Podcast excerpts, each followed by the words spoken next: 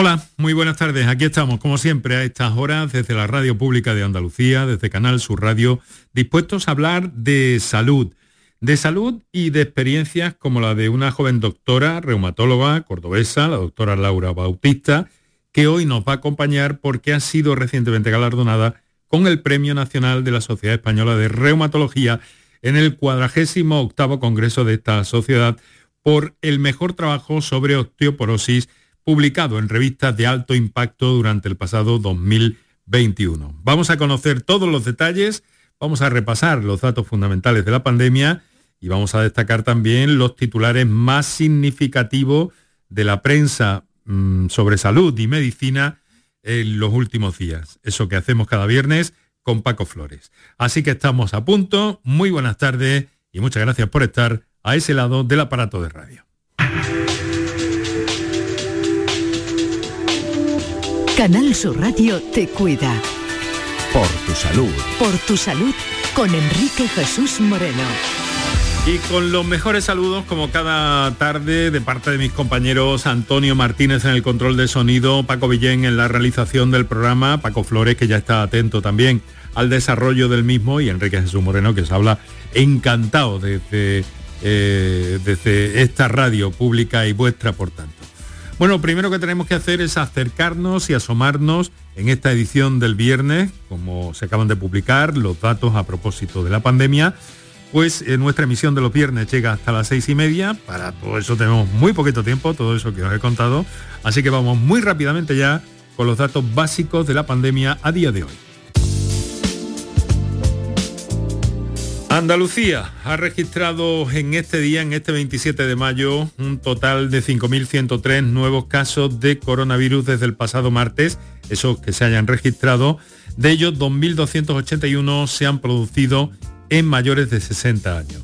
También la Consejería de Salud ha notificado en su comunicado diario sobre el coronavirus que la región ha registrado este martes una bajada de noventa Eh, pacientes hospitalizados por coronavirus respecto al martes veinticuatro, un total de seiscientos ochenta y uno, son ciento dieciséis menos respecto a hace una semana. Mientras que los ingresos en unidades de cuidados intensivos, en nuestras U C I, también descienden en uno, se sitúan en cuarenta, lo que significa que estamos hablando de nueve personas menos que hace siete días. Así están las cosas a día de hoy, este viernes veintisiete de mayo, en el que ponemos en marcha nuestro programa y en el que empezamos, como siempre, eh, saludando a nuestro hombre en la actualidad científica y médica, Paco Flores. Hola, Paco buenas Flores, tardes. buenas tardes. Buenas tardes, Enrique. ¿Qué tal? ¿Cómo tardes. estás? Yo muy bien, paseándome por el mundo sanitario. Sí, eh, tengo entendido que estás en tierras valencianas, en algún congreso. Pues, ¿no? eh, aquí estoy en la finalización de un máster de ecocardio Eh, en el Hospital de la Fe, en Valencia. Magnífico hospital, e inmenso. Bueno, pues yo estoy en un paisaje igualmente magnífico, porque estoy en tierras gaditanas, en Chiclana. Eh, bueno, es de decirlo, está feo que lo diga yo, pero en fin, esto, es, estoy aquí porque eh, esta tarde en el Congreso de Semergen en Andalucía nos van a entregar el premio que nos concedieron este pasado invierno, principio de la primavera, y se va a hacer efectivo en un acto ese, ese premio, es para verdad, recordárselo verdad, un poco Enrique. a los oyentes. Enhorabuena, ¿vale? Enrique, por ese premio. Muy bien, muchas gracias, querido amigo. Mira, y entonces lo que vamos a hacer es repasar, como hacemos, eh, pues bueno, cada día, cada día viernes, eh, cuáles son los datos que han saltado en el ámbito científico a la actualidad, en el ámbito médico, eh, sanitario y de investigación. Por ejemplo, fíjate que aquí en España parece ser que han sido científicos de nuestro país los que han obtenido la secuencia genómica completa del virus de la viruela del mono, y eso va a valer para entender muchas cosas, ¿no, Paco? Sí, Enrique, se ha obtenido del análisis genómico de muestras de veintitrés pacientes. El primer borrador de la secuencia completa del virus abre la posibilidad de predecir su comportamiento, circulación y difusión. Esta labor de secuenciación masiva permite confirmar que es la variedad de África Occidental la causante de este brote de eh, virus. Bueno, seguimos aprendiendo de la ciencia, las claves que nos dan a propósito de siete hábitos saludables que están relacionados con un mejor eh, perdón, con un menor riesgo de demencia. Cuéntanos. Sí, los siete factores de salud cardiovascular y cerebral, conocidos como Life Simple siete, de la Asociación Americana del Corazón, son ser activo, comer mejor, perder peso, no fumar, mantener una presión arterial saludable, controlar el colesterol y reducir el azúcar en sangre. La buena noticia, Enrique, es que incluso para las personas que tienen el mayor riesgo genético de padecer una demencia, viviendo con este mismo estilo de vida más saludable, es probable que tengan un menor riesgo de demencia. Entendido, las cosas están cada vez más claras en cuanto a los hábitos de vida y el control de determinados riesgos. El tamaño de las partículas de la contaminación influye en el riesgo de muerte por ictus. Caramba, esto sí que se llama afinar.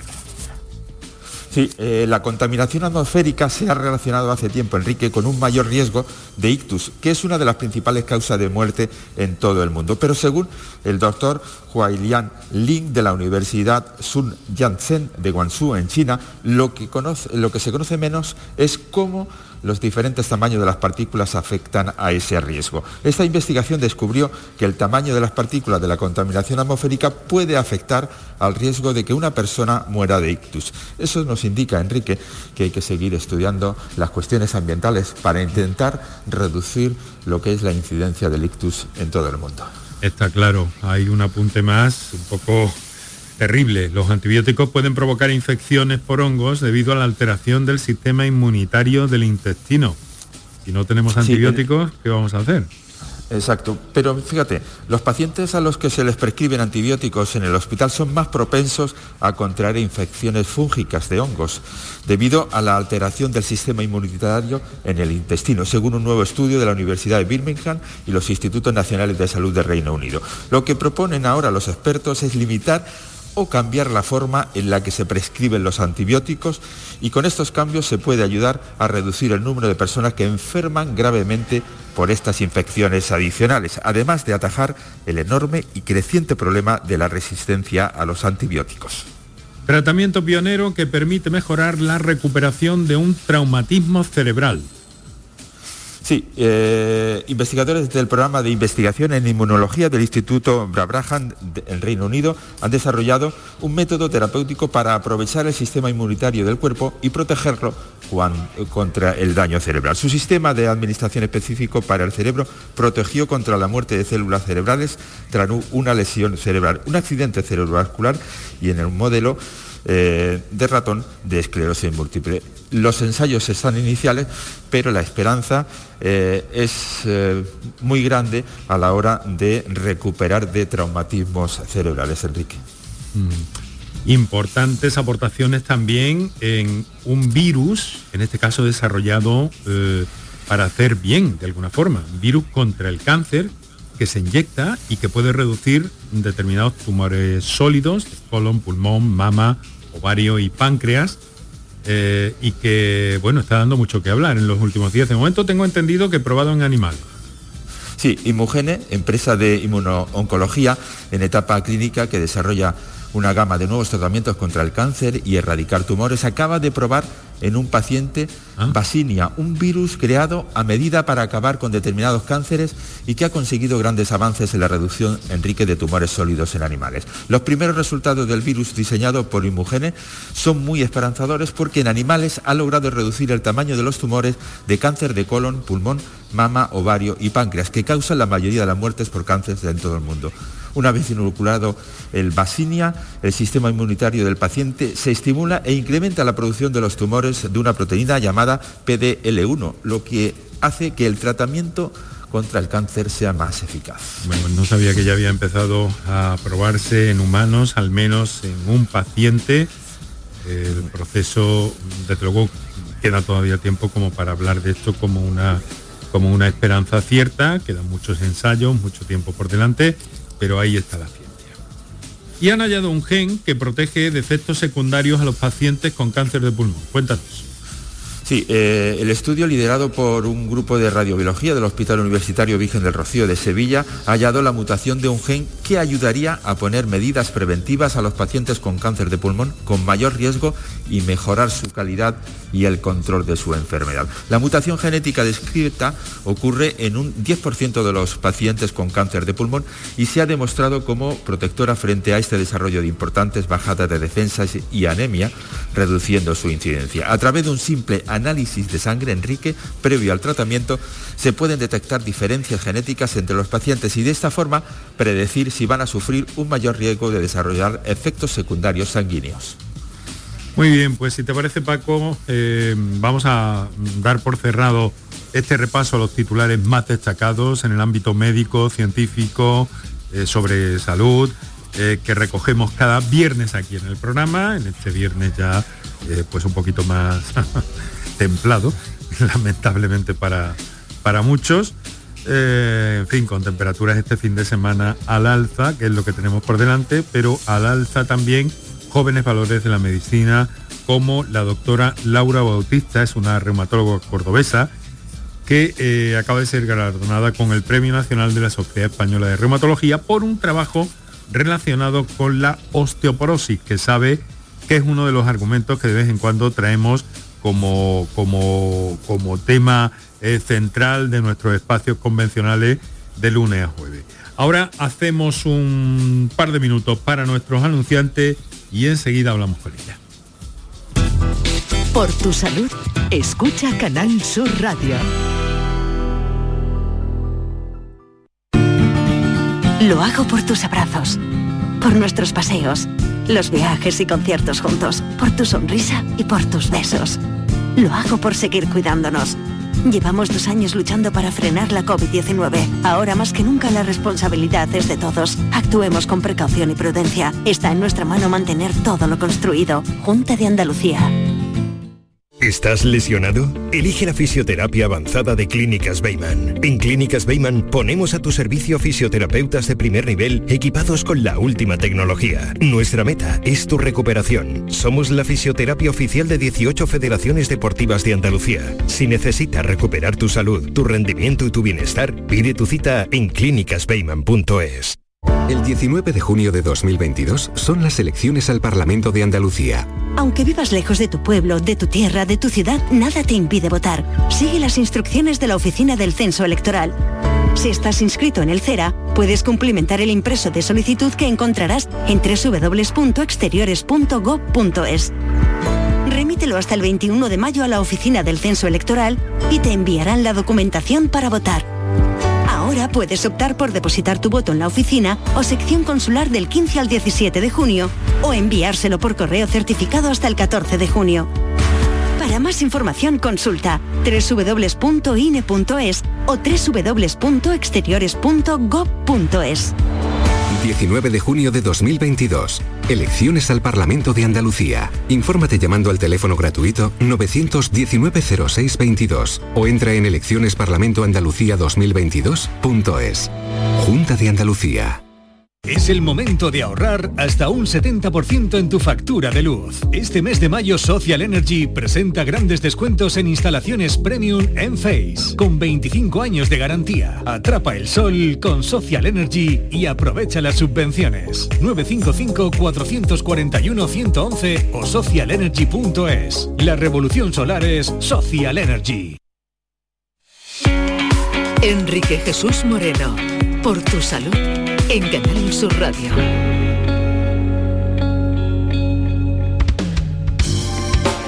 Estamos, estamos a viernes, estamos a veintisiete de mayo, es el último, eh, la última semana completa de este, eh, de este mes de mayo, que nos ha dado tantas idas y venidas. Estamos con las carreteras mmm, con bastante tráfico en busca de las playas, sobre todo en días como este. Por lo que os queremos pedir mucha precaución al volante por una parte y también precaución con la radiación solar, que es bastante importante en este tiempo ya, alcanzando valores máximos, y os recordamos que hay una forma de gozar razonablemente del sol y de las consecuencias estéticas que para muchos tiene cierto bronceado, eh, siempre hacerlo con seguridad, con la mayor seguridad para evitar complicaciones. Pero vamos a lo que vamos hoy, que nos va a valer para hablar de osteoporosis, que es una eh, dolencia que afecta principalmente y lamentablemente a nuestras mujeres a partir de la menopausia, y en la que una joven doctora cordobesa, Laura, Laura Bautista, reumatóloga, ha sido galardonada con el premio de la Sociedad Española de Reumatología en su cuadragésima octava edición del Congreso de esta sociedad, y eso por el mejor trabajo sobre osteoporosis publicado en revistas de alto impacto en dos mil veintiuno. Se trata de un estudio en el que se ha evaluado la densidad mineral ósea de un total de ciento ochenta y dos pacientes diagnosticados de espondiloartritis axial. El estudio premiado se ha llevado a cabo en el servicio de reumatología del Hospital Universitario Reina Sofía, al que queremos hacer extensivo este premio. ¿No es así, doctora Bautista? Muy buenas tardes.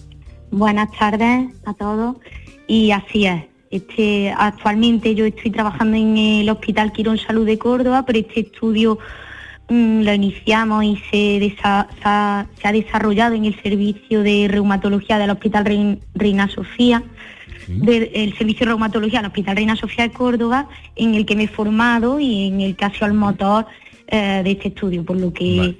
Este premio no es mío, sino también de ellos, y en especial una breve mención también a la doctora Castro, que lamentablemente pues falleció, y ella ha sido el motor de este estudio, y que sé que hoy desde el cielo pues está sonriendo por este premio. Bueno, porque gracias eh, a ella ha sido este. Sí, y además al equipo, ¿no?, con el que estuvo usted trabajando en el, en el seno del Hospital Reina Sofía, ¿no?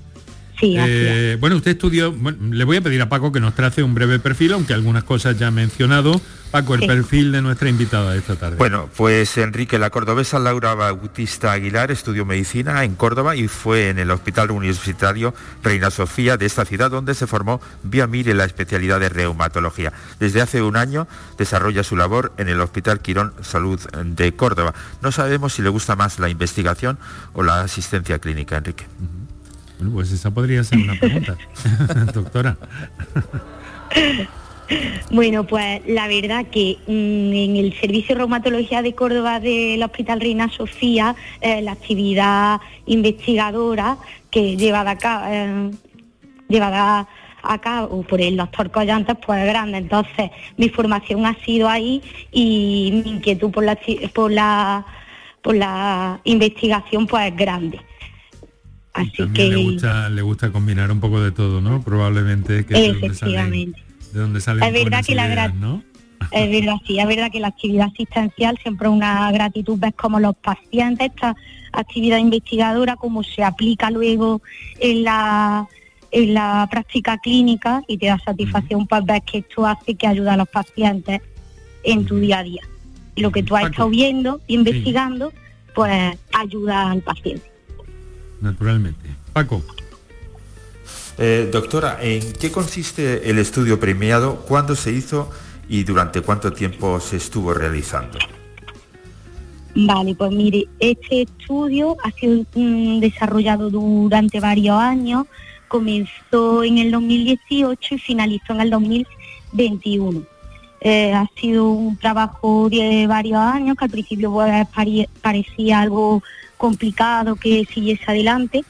Sin embargo, pues ha sido con gran esfuerzo y, y la ayuda de Dios, ya que también soy madre de cinco hijos, y entonces este trabajo ha sido una gran alegría y gratitud. En este Caramba. estudio lo que hicimos... ¿Cómo? No, no, que digo que capacidad asistencial, investigadora y madre de cinco hijos. Efectivamente. Es decir, que este este premio y este trabajo pues ha sido con mucho esfuerzo, y para mí ha sido una pues una gratitud. Una, este estudio lo que eh, evaluamos fue la densidad mineral ósea en pacientes con espondiloartritis axial, que bueno, que son un, un conjunto de, de un grupo heterogéneo de enfermedades reumáticas inflamatorias que afectan al esqueleto axial de columna vertebral y sacri- sacroiliaca y a las articulaciones periféricas, y en estos pacientes pues existe una alteración de, del remodelado óseo con una disminución de esta densidad mineral ósea, entre otros procesos. y, y pues lo quisimos estudiar, estudiarla. Bueno, pues vamos a ver de qué forma, eh, si nos puede decir, de qué forma puede beneficiar este trabajo a los pacientes en las consultas. Pues eh, lo primero que este estudio ha mostrado que el treinta y seis por ciento de los pacientes con espondiloartritis axial presentan una baja densidad mineral ósea. Entonces esto hace, nos hace pensar en, en la consulta, pues que cuando se nos presenta un paciente con espondiloartropatía axial hay que, hay que pensar también en su densidad mineral ósea.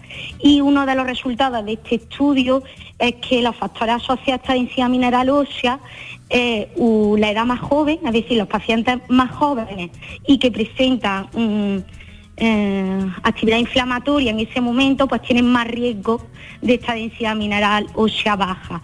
¿En qué puede beneficiar? En que eh, ante pacientes con... Ay. Doctora Bautista. Perdone, pues, ¿eh? perdone, ¿Sí? ya. tantos hijos, tantos hijos. Díganos. Que Díganos. En, estos paci- en estos pacientes con espondiloartritis axial, con estos factores de riesgo que he indicado, pues que se le haga un estudio de la densidad mun- mineral ósea de cara a prevenir una osteoporosis y así disminuir su, su morbilidad y aumentar su calidad de vida. Muy bien. Eh, doctora, una curiosidad, ¿qué es la densidad mineral ósea para que lo entiendan los oyentes? Mire, la densidad, la, la, la densidad mineral ósea es eh, una alter, la osteoporosis es una alteración de esta densidad mineral ósea que lo que se hace es medir las trabéculas, que son, para que lo entiendan la, los oyentes, um, las trabéculas que tiene por dentro el, el hueso, es decir, por dentro cómo de denso está. ¿Está denso o no está denso? Y no solo medimos y se define la, la osteoporosis por, la, por estas trabéculas, sino también por la calidad del hueso, por la microarquitectura, que al final son estas trabéculas. Uh-huh. Y estamos eh, acostumbrados a hablar de osteoporosis, pero es una enfermedad muy prevalente en Andalucía, doctora. Es una enfermedad bastante prevalente, ¿vale? Eh, la prevalencia... Eh, um, alrededor de tres millones de, de personas en España presentan osteoporosis. Es verdad que es una enfermedad más frecuente en mujeres, sí. Unos dos millones de mujeres presentan osteoporosis y, y unos ochocientos mil hombres.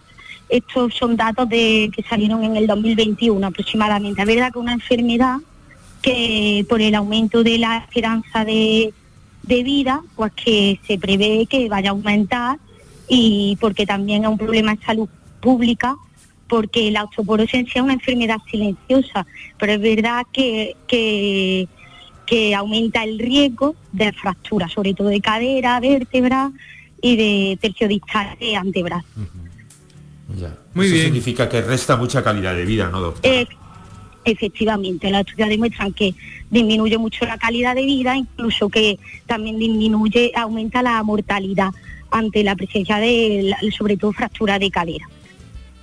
Muy bien, pues eh, doctora, eh, de la forma más eh, sincera, aunque modesta, reciba nuestra felicitación desde este programa y también extensiva a todos sus compañeros y compañeras que han colaborado en este trabajo, ahora reconocido por la Sociedad Española de Reumatología, y a seguir investigando, ¿no? Efectivamente. Esa es su intención. Así es. Muy bien, pues muchas gracias, bueno. Doctora, ha sido un ha sido un placer tenerla en nuestro en nuestro programa en este día. A, a mí, un, un saludo, un muy saludo. Buenas tardes. Buenas tardes. Bueno, pues, hasta lo vez. Vamos a dejar aquí, queridos amigos, queridos oyentes, queridos compañeros. Paco Flores sigue disfrutando de Valencia, buena hora para una horchata, ¿eh? De chufa, ¿te parece? Sí. Muy saludable, Enrique. Muy saludable, además, ciertamente. Así que nada, querido amigo, un abrazo y hasta la próxima. Y buen fin de semana, Enrique. Y aquí en la radio, que con la mejor de las intenciones hemos estado Antonio Martínez en el control de sonido, mmm, Paco Villén en la realización, Enrique Jesús Moreno, que os habló encantado. Y dispuestos a volver el próximo lunes a las seis, será Día Mundial de la Esclerosis Múltiple y vamos a contar con especialistas para que nos den cuenta de este problema y de las soluciones que se presentan.